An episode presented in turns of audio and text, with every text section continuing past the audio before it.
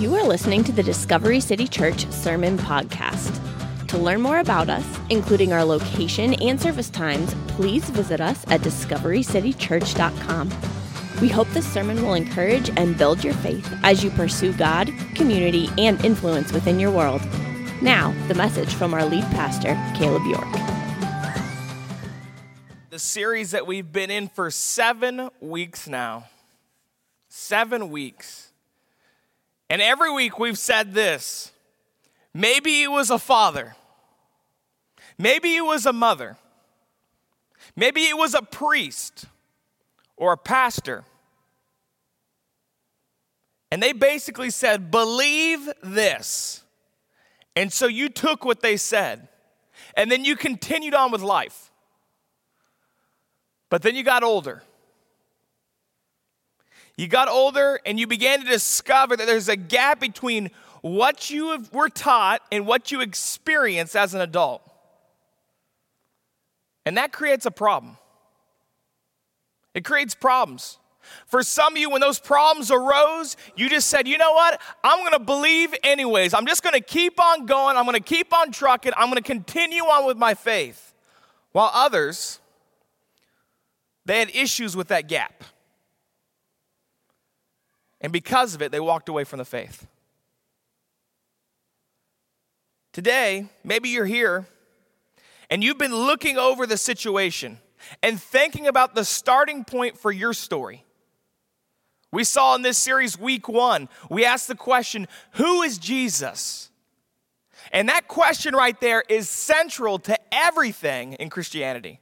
It is, it's everything. Who is Jesus? The second week, we looked at the fact that we're not just mistakers. We're not just mistakers. We have an issue, and it's not that we make mistakes. Our issue is we're sinners. We have a sin issue.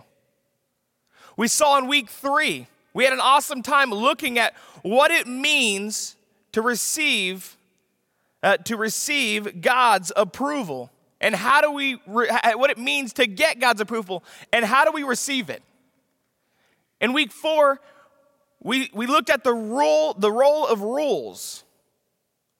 And for maybe for some of you, you were taught growing up that, you know, it's great being a Christian, but you've got to follow these rules. You've got to do these rules to continue to be a Christian.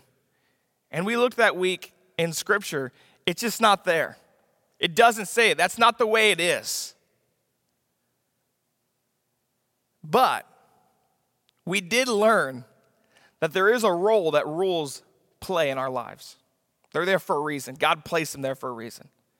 Then, two weeks ago, two weeks ago, we asked the question what can wash away my sins? What can wash away my sins? And then last week, we talked about grace. And the important, the important thing about grace, we, we, we, it's so important. We spent a whole week dedicated to this idea of grace and what grace is. And today, I want to finish this series. We're going to finish this is our story. And today, I want to talk about one thing that I have to tell you that happened. One thing that happened, and if you're considering Christianity or you're coming back to the faith,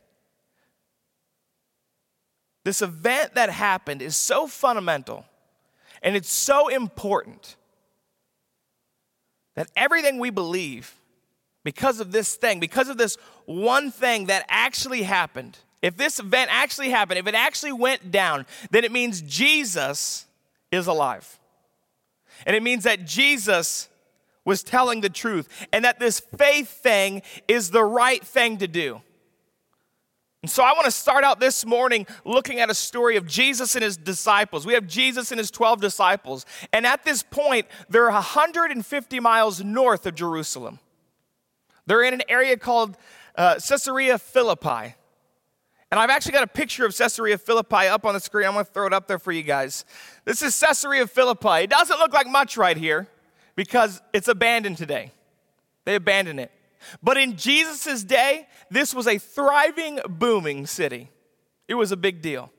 This city, Caesarea Philippi, was named after Caesar Augustus, one of the first emperors of Rome.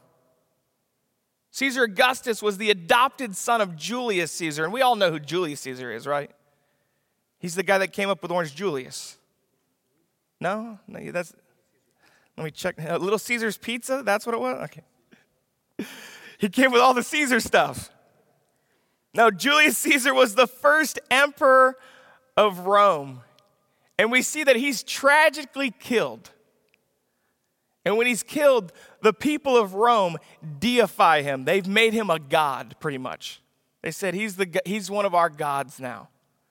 And so Caesar Augustus, his adopted son, for which this city is named after, he's called the son of a god.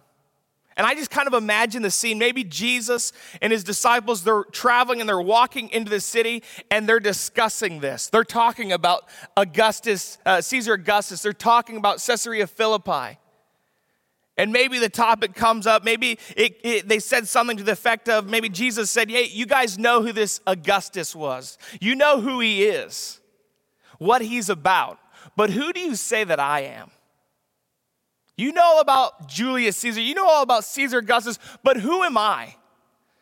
And these disciples, they begin to talk and they begin to shout out answers. They begin to say, Well, some people say you're this. Well, other people say you're that. And we see Peter blurts out an answer. He blurts out an answer, and this answer is found in Matthew chapter 16. Matthew chapter 16, verse 16 is what we're going to begin reading this morning. Says this You are the Christ, the Son of the living God. This Augustus, he's the son of a dead God. He's the son of a dead God. Julius Caesar is dead. But you, Jesus, you're the son of the living God. He's alive. You're the son of the living God. Jesus stops when he hears Peter answer this and looks at him and he's like, Bingo, you got it. You hit the nail right on the head, Peter. But I got to tell you something. You didn't come up with that answer yourself.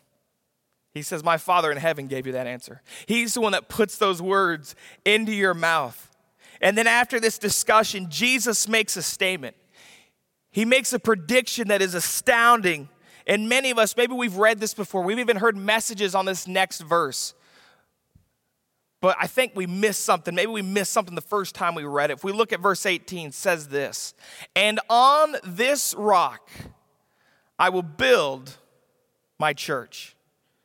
Now, the reason why I didn't read the start of that verse, the reason why I didn't do that was because a lot of people are debating this verse today. The first part of this verse is highly debated today. The Catholics believe this. Look at the first part of the verse. What does it say? And I tell you, you are Peter, and on this rock I will build my church. The Catholics believe that right here Jesus is talking to Peter and saying that Peter is the rock. He's the rock on which they built the church. He's the foundation. They consider Peter to be the first pope out of all the lines of popes that we've had over the years. Can I tell you this? He's not. He never was. He wasn't the first pope. That wasn't his position. We see that later on. Uh, the Protestant, we talked about the Protestant branch a while back. The Protestants believe that when Jesus says, On this rock I will build my church, he's talking about himself. On this rock I will build my church. And that coincides with what has been said further on in Scripture when we see the disciples, uh, the, the writings of the disciples, when they later said that Jesus is the chief cornerstone of the church. He's the rock, He's the foundation of the church. But what's interesting this morning is this we've heard many messages about this part, about this discussion we just talked about. But the focus of this verse is not who is the rock. That's not the focus of this verse. That wasn't the emphasis here. The significance of this verse is the bold claim that Jesus makes after this. He says this I'm going to build my church. I'm going to build my church. And I really want to break this down a little bit. I want to talk about this a little bit the history behind from when this was said, when it was written, until today. We see back in Jesus' day, Jesus spoke Aramaic. That was the language that he spoke. When Matthew wrote this down, when he sat and wrote out this entire story, he wrote it in the Greek language. And the word that he uses here is the word ekklesia. If you got your service guides, go and pull those out, write that down. That's our first note this morning ekklesia. If you say, I don't know how to spell that, we threw it on the screen just in case. Two K's. Ekklesia. He uses, Matthew uses this word ekklesia. And ekklesia means gathering, assembly, or congregation. Gathering, assembly, or congregation. Now, this word ekklesia, it's not a religious term. It's not used in that way. Jesus is like, guys, I'm going to build my gathering. I'm going to build my assembly. Could you imagine the disciples' reaction when he says this? I mean, think about this really. These 12 followers, Jesus makes this statement, and some were like, woohoo, Jesus. Like, that's great. Thank you so much for that. You're going to build your assembly, you're going to build your gathering.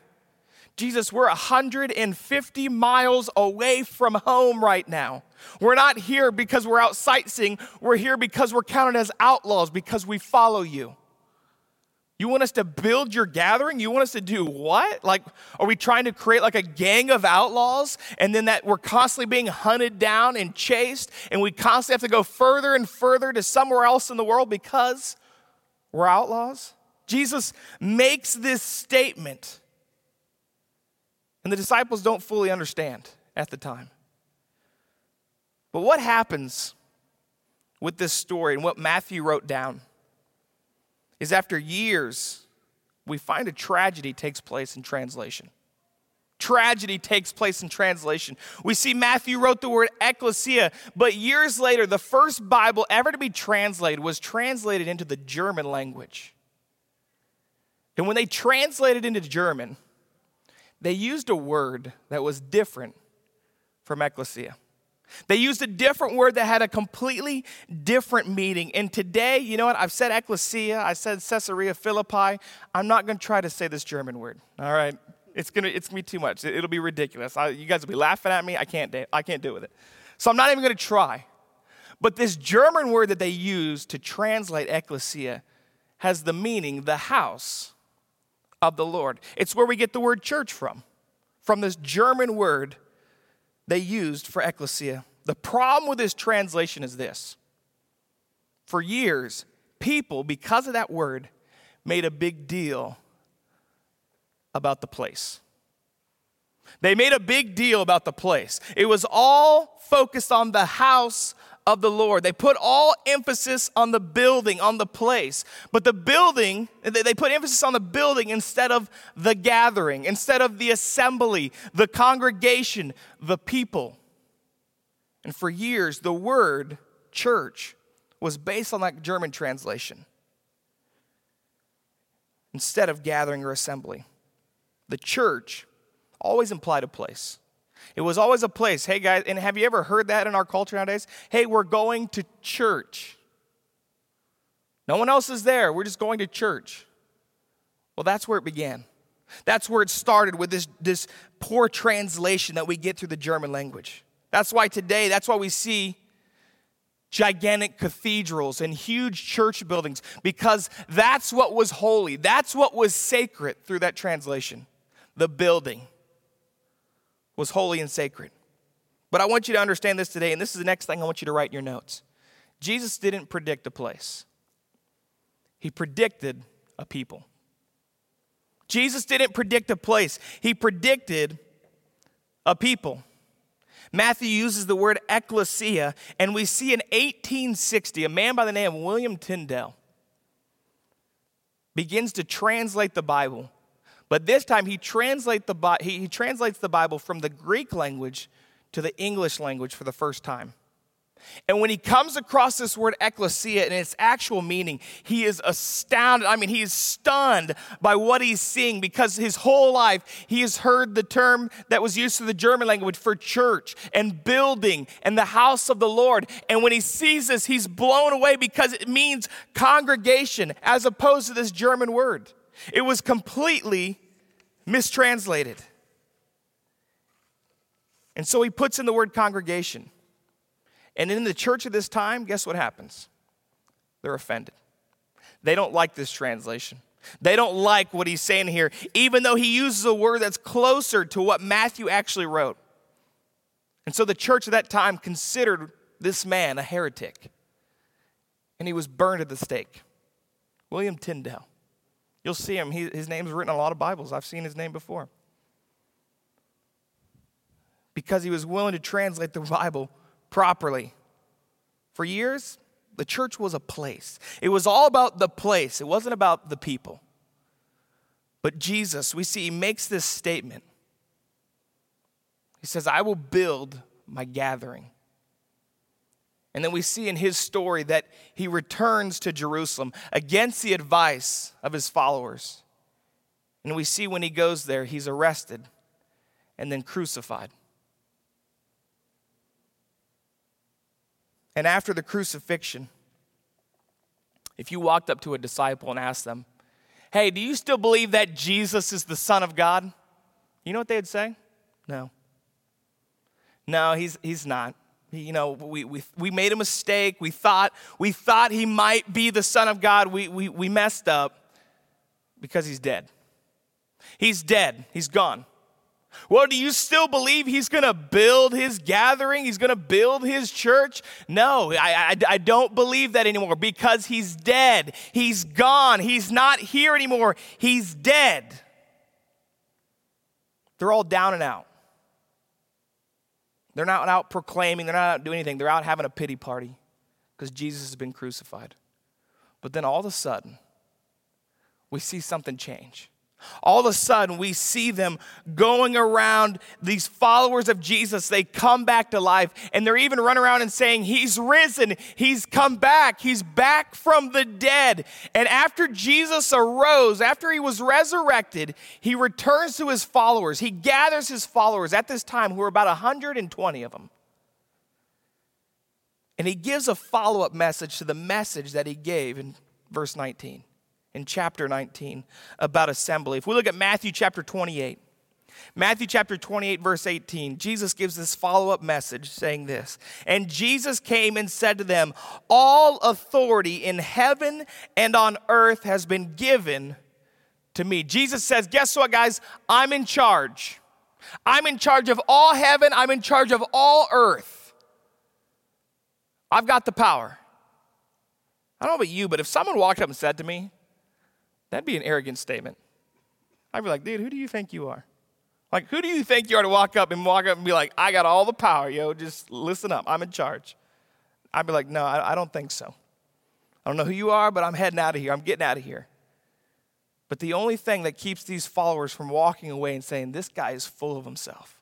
This guy is, his head is a big balloon. And uh, uh, instead of them saying that, why, why don't they walk away? Instead of them walking away, they stay. Why? Because the fact that he said he was going to be killed and he predicted it. And then he said he was going to come back and he predicted that. And I don't know about you, but if someone can predict that and then fulfill it, that's someone you're going to listen to. That's someone that you're going to stay and stick with. And so he makes this statement All authority has been given to me. And then in the next verse, he uses the word therefore. And that therefore right there, it really means because, because I can. Because of all that, because I'm in charge, because I have all the power, because of that, he says this, verse 19. He says, Go, therefore, or because, because I can, and make disciples of all nations. And I imagine the disciples' response, What? Jesus, like, how are we going to do that? You want us to go make disciples of all nations? Like, how are we going to do that? We don't have any money. We don't have any organization. We don't have any connections. Jesus is like, go and make disciples of all nations. How, how are we going to do that? We don't have anything. We've been following you around this whole time. Like, how are we supposed to do this? And then Jesus says this to finish up, verse 20.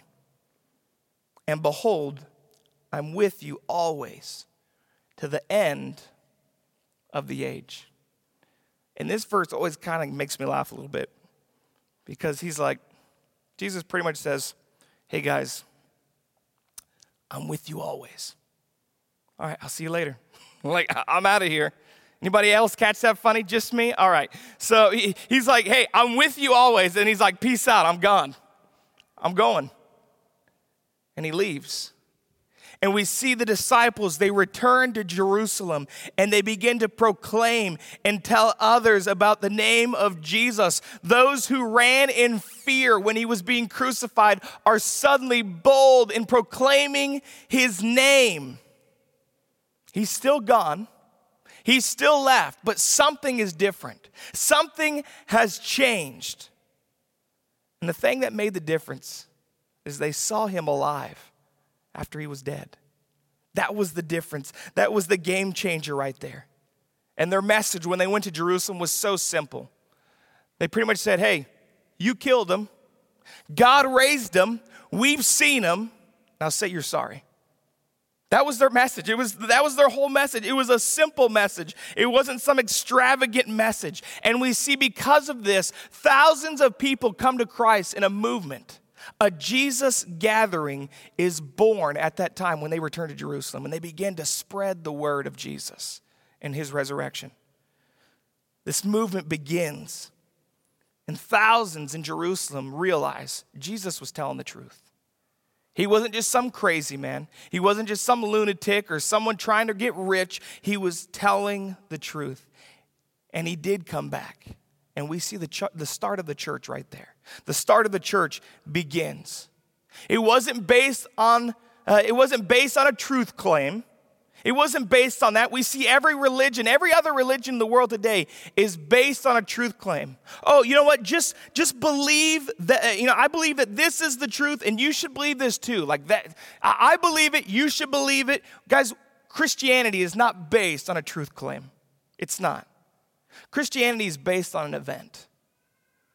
It's based on the resurrection of Jesus Christ because the resurrection changes everything. It makes Christianity different from every other religion out there. It's based on an event. The resurrection, it changed everything. And we see the church explodes and it grows by thousands. But then something happens. Two years later, it starts to slow down. Two years later, it starts to bog down and really almost come to a halt. And that brings me my next point that I want you to write down. The movement stopped moving, and the gathering stopped growing. The movement stopped moving, and the gathering stopped growing. We see persecution breaks out. And the movement slows down after all the excitement that it started with. And I kind of imagine a scene, and can I tell you this? This is not Bible, this is Caleb York version right here. CYV. I imagine a scene in heaven where God's looking down and saying, Jesus, come here a minute. Like, this movement you started, it's starting to slow down a little bit. Like, what's going on? Jesus walks up. What are you talking about? Did you tell them to go out into all nations? You sure you said that? Yeah, I'm pretty sure I said all nations because it seems like when they get just outside their neighborhood, they just stop. Like they're not they're not really reaching out like you told them to. You know what they need? They need a, they need a leader. They need a leader. They need someone that will lead them. We need someone who would be willing to jump in a boat and just go and to reach those nations. Oh, I got an idea. We need someone who's a Roman citizen. You know what that when he's a his Roman citizenship will offer him some protection because people won't touch him because he's Roman, but it might open up some doors. He could go places other people couldn't go. Yeah, definitely a Roman citizen. Ooh, you know what would be even funnier? Let's also make this person a Pharisee. This person's a Pharisee. So people already look at them as a religious leader. That's perfect. Oh, you know what? I got the guy. I know the guy right here. Saul of Tarsus. And Jesus is like, Saul of Tarsus. Why would you choose Saul of Tarsus? That's the guy who's trying to destroy the movement. That's the guy who's destroying my name on earth. Why would you choose him? And God just goes, Nope, I like him. We're going to choose him. We're going to pick Saul of Tarsus. And we see Saul. He's chosen and he's converted. And his name is changed from Saul to Paul. And the first thing that he does is he heads to Jerusalem. He goes to Jerusalem as the new leader of the movement to meet the council. And I want you to imagine him walking with this council of believers, these, these spiritual leaders of the church, and he lays out this map and, he's, and he puts a circle around Jerusalem and he says, You know what, guys? I want you to focus on this. You focus on Jerusalem. And then he takes and he marks a circle around the entire rest of the world. I'll take that. I'm going to take that. And that's what Paul does. He goes and he begins to reach the nations. He goes and reaches beyond Jerusalem. He gets on a boat and he goes to the Mediterranean and he goes to different port cities and he begins to start churches. Little Jesus gatherings, little congregations, assemblies. And he does that. We see him do that for 30 years of his life, starting churches. Not buildings, groups of people. Until he's in his 60s when he's arrested. As a 60 year old man, he's arrested and he's taken back to Rome, a place that he knew if he would ever go there, he would never leave again with his life. And we see that he's arrested and he's taken there and he's imprisoned. And in this day eh, in Rome, Nero is the emperor of Rome. And Nero hates Christians. Hates them so much, we see that he even feeds Christians to lions in Rome. And we see Paul is captured, he's taken to Rome. And sometimes I wonder when he's in that situation, he's in that cell. And I imagine the thoughts that are running through his mind, how he wondered, you know, these last 30 years, did it work? Did it work? Jesus, you told me to go out into all the nations. Did all these things that we did, did it work?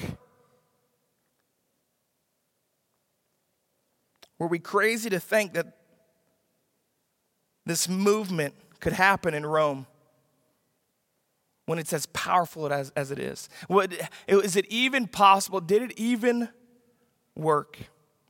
And I imagine the last morning of his life, he's sitting in his cell and he hears footsteps of soldiers coming to drag him from his cell.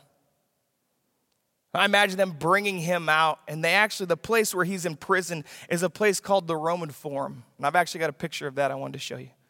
We've got the Roman Forum right there, of what's left of it right there, those pillars. He's in prison there, and they bring him out. And I want you just to imagine this world right here this Roman world, a world that's completely different from ours a world where Christians are hunted down and they're imprisoned. And then some are even thrown in the middle where lions kill them just for proclaiming and believing in Jesus. And Paul being drug out of his cell as he's brought out. The next few minutes, as he's taken to the place where he'll be beheaded and killed. And I just imagine, could we today for a second just think that we would have the opportunity to kneel down and to whisper into Paul's ear, it worked. It worked. Paul, this place where you've been imprisoned will someday be rubble. That place, Nero's circus, where he used to bring Christians and put them in the middle and have lions attack them and kill them, it'll be gone. That place where he would dip Christians in oil and then suspend them and light them as candles for his evening garden parties, that place will be gone. That place where they would, in a few years, crucify Peter upside down, it would be gone and in place would be a building that is built in honor of Peter. Paul. It worked. It worked. One day, Paul, there'll be people, there'll be tour guides, they'll walk all over this area. And people won't ask, hey, can you tell me where Nero was buried? They won't ask that. They'll ask, Can you tell me where Paul was imprisoned? Can you show me the cell where he was at? Paul, one day, all those letters you wrote, hoping they made it to those churches, hoping that it arrived in good time, will one day be translated into 1,200 different languages for people to read. Paul, it worked. It worked. Someday, Paul, people will name their kids Paul and Peter. And listen to this and name their dogs Nero and Caesar. It's true. Paul, it worked. All of that was worth it. It worked. God's plan through the church. Jesus' proclamation and promise that he gave outside of Caesarea Philippi, we see that it works. That he, the, when he says in verse 18, On this rock I will build my church, and the gates of hell shall not prevail against it. I want you to understand this this morning. My death, your death, a martyr's death, nothing, nothing nothing will stop the church. Nothing will stop this movement, this gathering. Jesus says, My assembly, my people, until the end of the age, until I come back and take them. Nothing will stop the church. It'll continue. And so today, as you consider your starting point for faith, as you consider starting over, You know, you can look at different faith systems, you can look at different religions, but they're all based on truth claims. They're just based on people saying, hey, just believe, believe, believe, believe. We see right here, it comes back to an event. You can believe all these different faith systems. You can believe all these different religions. But you know what? Or you can yoke yourself to the one who started a movement, to the one that was connected to an actual event. This resurrection event. Resurrection from the dead that's never been seen before. And can I tell you this? No spiritual leader has duplicated since. What are you going to be about? What will you be connected to? I've got to tell you, the church, the church has done some embarrassing things over the years. They have. They've done some embarrassing things in the past. They've made some huge mistakes. The church today hasn't always gotten it right. But in spite of us, the church continues to influence the world because Jesus said, On this rock I will build my gathering, and nothing will stop it. Nothing. The question for you is what is your next step? What's your next step? We're all on a journey. You don't just keep going through, a, you don't keep going through these steps and all of a sudden you're a pastor. That's not how it works. We're all taking steps. What's your next step? What's our next step this morning? Where are you right now? Maybe you're here and you say, Caleb, I know this story forward and backwards. We have Easter coming up, and we're going to tell the story of the resurrection. We're going to have people that are going to walk in the door. And they're going to go through the motions. They're going to hear the story of Jesus and his resurrection. And for you, maybe you're going to hear that story. And it'll contain and hold no power over your life because you're going through the motions. You're playing the game.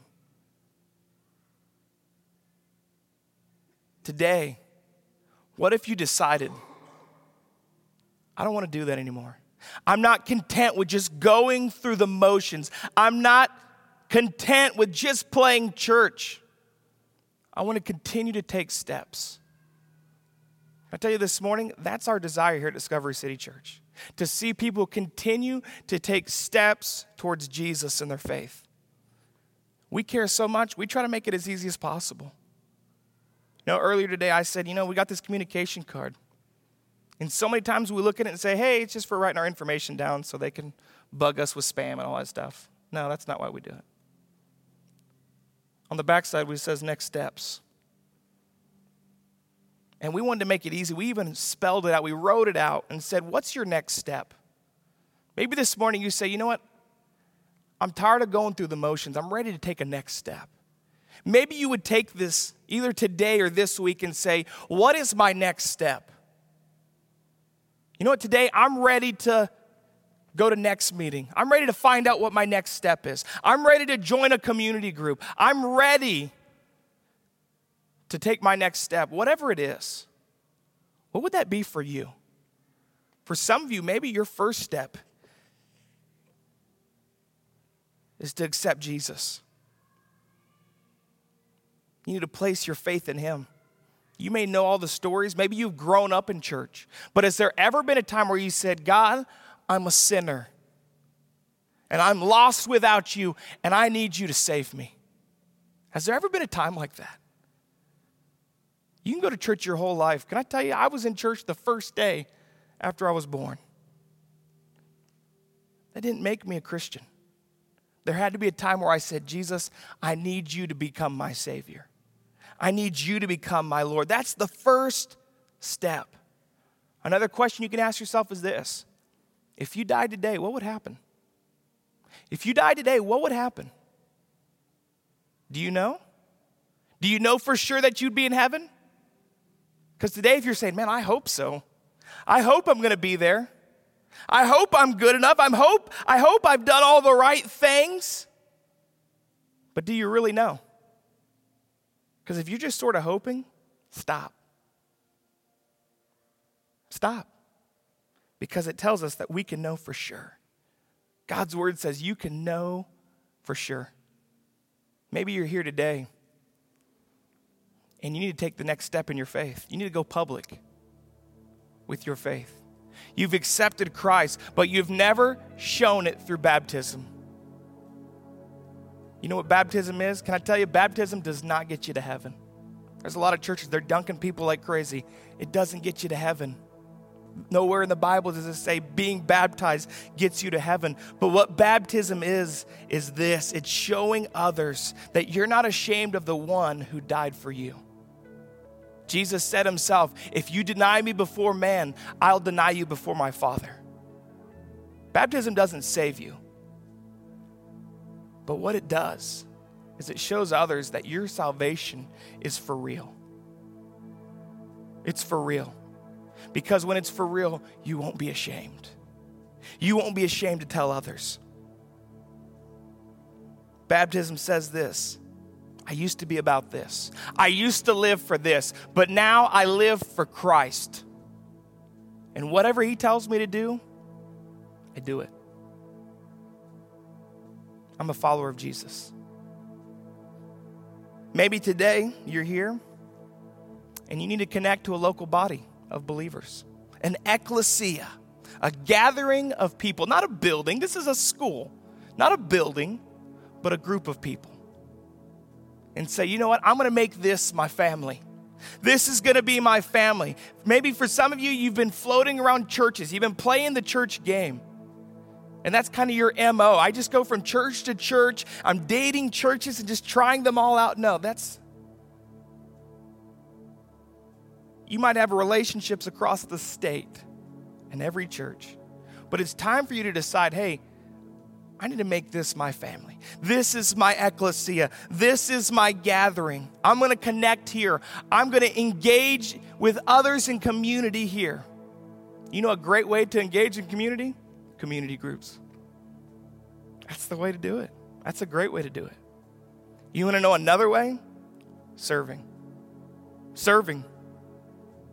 And for all of you that are here, we were stuffing eggs yesterday and we got to know each other really well. For some of us, probably a little too well. On Sunday mornings, we have a team that sets up early in the morning. We have a team that tears down after services today. And you know what? We know each other pretty well.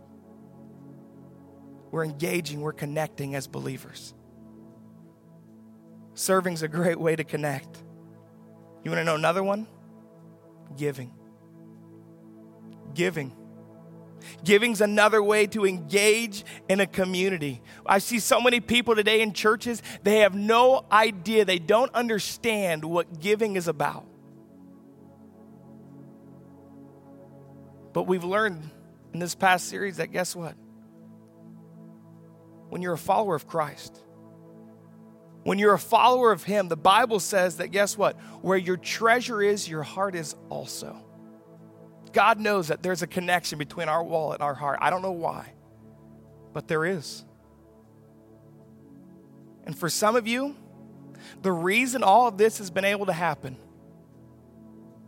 the reason all this has been possible, is because some of you have got it. You got it. You understand giving. You understand what it's about. You understand that it's the greatest investment you can make. This movement that Jesus started years ago. You got it.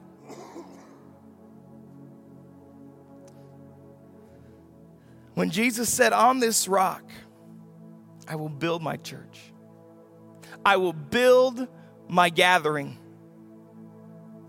I'll build my assembly. And because of it, some of you, you understood. You understood that this is the greatest investment you can make. The greatest thing that you can invest in with your giving. So today, what's your next step going to be? What's your next step going to be? Why continue to go through the motions and play the game? Why continue to do that? to play the church game.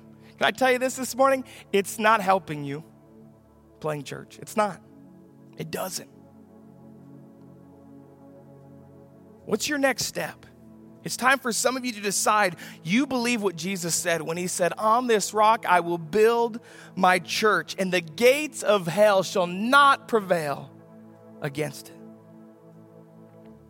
Are you a part of this church? this Jesus gathering and what it's doing in this world? Or are you just a visitor? Just checking out the Sundays, just seeing what's going on every Sunday? Or are you a part of what's going on? What part are you going to play this morning? What's your next step? Let's pray this morning. Heavenly Father, we love you. We thank you. We thank you for how great you are. We thank you for how you continue to bless. We thank you for uh, Jesus and Him and His willingness to come to this earth and to die for us. Lord, what a sacrifice. But God, even greater, His power to overcome death, to overcome sin to be resurrected. Lord, that's what we look to. We look to that resurrection, we look to that event. This is not just a hope so, a say so faith. Hey, just do what I say. No, we look to what you've already done. Jesus, we thank you for this series and how it spoke to our lives. And my prayer that this morning that each one of us would look back and say, Is there an area in our life? Is there an area in our history, in church, in growing to know you? That at some point in this series that we took something away and it repaired some of those cracks. It repaired some of those gaps so that our faith would be strong in you, so that when the hard times come, we would keep our eyes on you when those questions come that we don't fully understand, that we would always keep our eyes on you. God, I just praise you. I thank you for those that are here this morning, for their willingness to serve, for their willingness to love this community and to love you. God, we thank you for what you've done this morning. In Jesus' name. Amen. Thank you for listening to the Discovery City Church podcast. If you've been impacted by this ministry and would like to help us continue to help others, you can give online at discoverycitychurch.com/give.